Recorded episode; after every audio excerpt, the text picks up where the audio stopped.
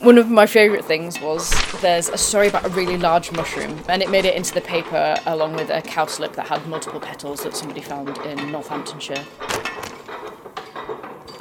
Welcome to 100 Years, 100 Objects stories from the collections of Lancaster City Museums. My name is Rachel Roberts, Collections Registrar at Lancaster City Museums. 2023 marks 100 years of our museums and collections, and we're celebrating by examining 100 intriguing objects that help tell the story of Lancaster, Morecambe, and the surrounding area. Today's object gives us a glimpse into the news, views, and gossip of 1801. So join us as we read all about it. Today's object is a newspaper, the first edition of the Lancaster Gazetteer.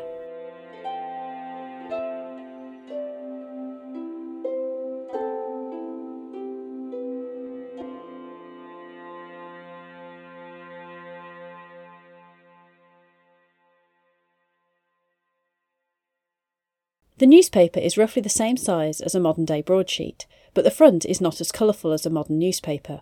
There are no images and no bold headlines.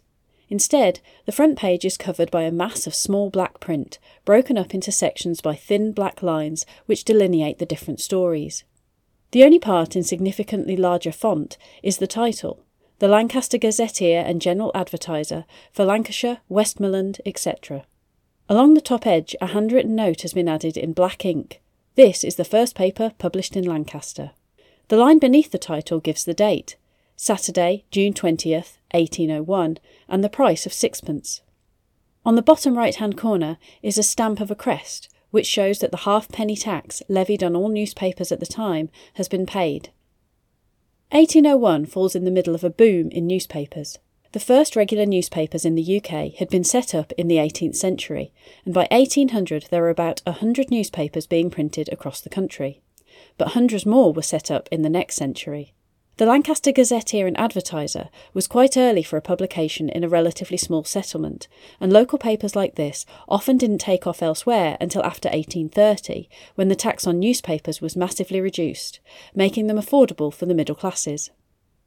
The stories on the front page of this edition deal with a large number of topics, including an introductory message from the editor, the Lancaster Canal, objects being sold at auction, and dispatches from around the country. We spoke to Rebekah Musk, a PhD student at Lancaster University, who delved into the paper to tell us more about its contents and its history. This is the first edition of the paper, so it started in 1801, and it was founded and owned by William Minshall, and he's already a printer, so has access to the resources to produce a paper. Apparently, he also has a stall in Lancaster Market where he sells everything he advertises in his paper. There's no real evidence of another newspaper in the area before this, which is again evidenced by the fact that the adverts and things would previously have been sent out to other locations that are actually quite far afield, uh, especially in a period where it's quite difficult to travel, say out to Leeds or down to Liverpool.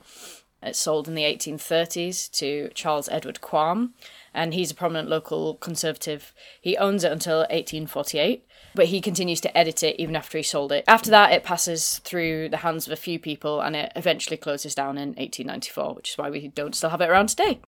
When I first came in to look at it, what really struck me was the sense of it as an object, which sounds ridiculous, but obviously because it's it's text. We're so used to seeing that on a screen or in a digital archive. You could really see the physical impressions left by the press when it's stamped in, and you can see how tiny the print is. You really get a sense of it when you're holding it, and you've got to get really close. There's actually so much in it. It's a real, real mix of things. Because it's the first edition, it opens with this kind of mission statement from the editor and he says you know it's going to do this it's not going to do this we no longer have to send adverts out to kendal or leeds and he has all these nautical metaphors for like he's launching his small bark out into the world which is really interesting kind of in the context of the time it's also full of lots of advertisements mostly for things sold by the printer which you know, there's a, so there's something going on there that's actually quite funny. I was every every advert you came to was like, oh, and you can get this wonderful product at Lancaster Market on the stall of the printer of this paper. Rebekah has already mentioned the many nautical references in the opening column, but she went on to explain that this was a theme running through the whole newspaper. You literally you cannot escape boats, the sea, the maritime in this paper. It's everywhere, which is of course really typical for this time period. The maritime, it literally influenced everything. There is actually a great book about this uh, that I've used a lot in my research called Written on the Water by Samuel Baker, and that talks a lot about the influence of the maritime through the Romantic period, which of course we're kind of in the middle of in 1801 when this is published. And it talks about how the maritime really extends inland. And of course, we're on the coast here, but if you think about Britain at this time, it's a real naval power, and there's all kinds of things going on with empire and trade and the movement of people. So it's very interesting that that has soaked into the pages of the paper, if you like. And I mean, it's full of these really precise details on shipping movements and imports and exports and prices. And it's got naval dispatches just published in full. Like, this is what this admiral sent to this admiral, which I don't think we can imagine publishing military correspondence in that way today. For all there's a lot of small text and a lot of text, it's really fascinating how much of it is taken up with shipping and the movements of ships. And of course, all this concern with boats and shipping is coming at a time when Lancaster's port is really in its heyday. But I think one thing that's really important to address when you're thinking about the maritime and shipping in this period is it's before the end of the transatlantic slave trade. And of course lancaster is a really important port in that. And so even these seemingly innocuous goods it'll talk about the maybe the price of sugar. There's a real sinister background to that that's not necessarily evident in the pages of the paper. There's nothing in there about shipping people. But a lot of this trade is fueled by that. The wealth comes from that. And I think that's a really important thing to keep in mind when thinking about this object and about the things it contains. There is also another large piece to the context of the publication of this paper. At this point, England was fighting several battles and would soon be involved in the Napoleonic Wars. Rebekah told us how the influence of the French Revolution affected the newspaper and the wider literary landscape of the time. Uh, yeah, so it's around the start of the Napoleonic Wars. So we get the Battle of Alexandria, which is quite famous in Egypt, in March 1801. You get specific references actually to events in Egypt and how this is affecting the price of coffee at home. And of course, there's a really interesting link there between coffee and newspapers because in your big coffee houses, men would go to meet, they would discuss politics and literature and other things. And this is actually where you get periodicals developed. So that's a really interesting and nice connection kind of hidden within the paper itself. You get a real sense of empire and islands going on. They talk about reinforcements coming from Gibraltar and Malta and Minorca, which it gives you the sense of Britain as an island connected to other islands, which I think is really interesting.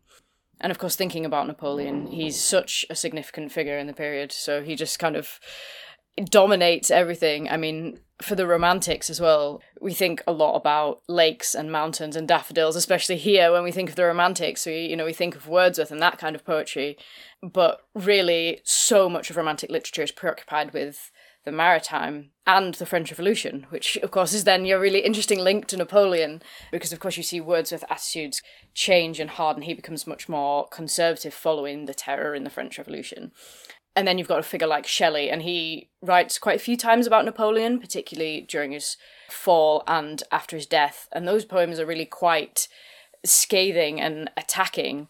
And I think it's easy for us to forget now how strong the threat of invasion was at this time uh, from Napoleon in particular. So, where four years before the Battle of Trafalgar. So, Britain's in kind of this period where we're expanding out into the seas, but also the threat is coming in from the sea. And I think that's something that's actually really typified in this paper. It's that duality of opportunity and threat. It really captures that moment in history.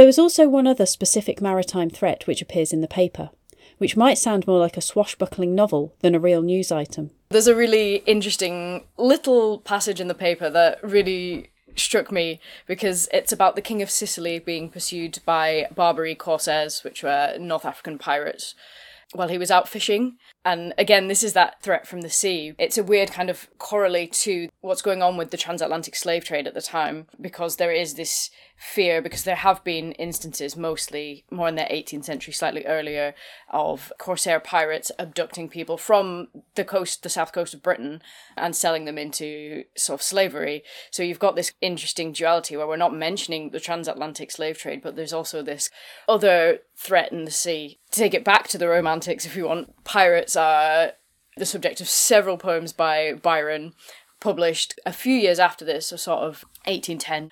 And they're kind of these adventure stories in poetry form about these pirates. There's one of them's actually titled The Corsair. It's really interesting to see that reflected in news of the period as well as in fiction. We know how the newspaper fitted into national events now, so we asked Rebekah if there were any local news stories included as well. There's lots of local news alongside the naval dispatches and the shipping information. So, one of my favourite things was there's a story about a really large mushroom that's picked on a common in Kendal. So, it's two and a half inches high without the stalk. They're very clear about that. And at six inches in diameter, 20 and a half inches in circumference. And to give you a real sense of the size, it weighed nine and a half pounds, which is between four and five kilograms. So big mushroom. Um, and it made it into the paper along with a cowslip that had multiple petals that somebody found in Northamptonshire. And there's something about the price and the abundance of new potatoes at Preston Market and how that's really dropped the price. So there's all these really interesting little details of local life and people's lives and things that would have been interesting or important to people at the time on a very kind of personal and local level. And you get a sense of a change in society from these. So the thing about the mushroom picked on the common is really close to something detailing enclosures in the period. So when common lands are being fenced off for private farming use. So that's a really interesting thing that's going on. And there's also a small thing uh, detailing the number of children that have been vaccinated against smallpox which I think in uh, our current post-COVID climate is it, that really resonates. There's announcements of weddings and the announcements of deaths. A couple of these are particularly interesting. So there's a couple in their 80s getting married, which of course is very old to survived in the period, and then of course very old to be getting married. The most prominent death, I'd say, in the paper is one of the local apothecary. He features three times firstly in an advert for his vacant job post, and then in his death notice, and then in a rather interesting memorial poem full of classical references and talking about his languid frame being laid to rest, which it wasn't necessarily the most flattering poem to read, but I'm sure it was intended to be. One thing it does do is it lists nationally bankrupt personal details, which of course that's a great thing to have a local paper for because previously notices of deaths and marriages and things would have had to be posted to Leeds or Liverpool or Kendal, whereas now people in Lancaster and the surrounding areas had somewhere to print that information and to announce those events. So far, much of the material in the paper are fairly standard inclusions, mostly things that we might expect to still see in a modern paper. But is there anything included that we wouldn't find today? I don't think you see a lot of poems to the editor submitted in papers anymore. Um, but there's quite a few of those. Obviously, the one about the death of the apothecary, and there's one for the king's birthday, and then there's one about the death of Crazy Jane, which seems to be Again, it's not the most flattering poem, but it seems to be about the death of a woman with uh, some kind of mental illness. There's also this kind of moral tales occasionally, which are kind of like an agony aunt column, but without a question. So there's the one in this edition's titled "Friendly Admonition from a Dying Lady to Her Protege." It's about essentially about being careful with men and keeping yourself for marriage and making sure you marry a good man. That kind of thing, um, which is an odd thing to find in the paper today. Sort of unsolicited advice in that way. Thank you so much for turning the pages of history with us today. We do hope you'll look out for our other editions where we talk about everything from dogs to dirhams.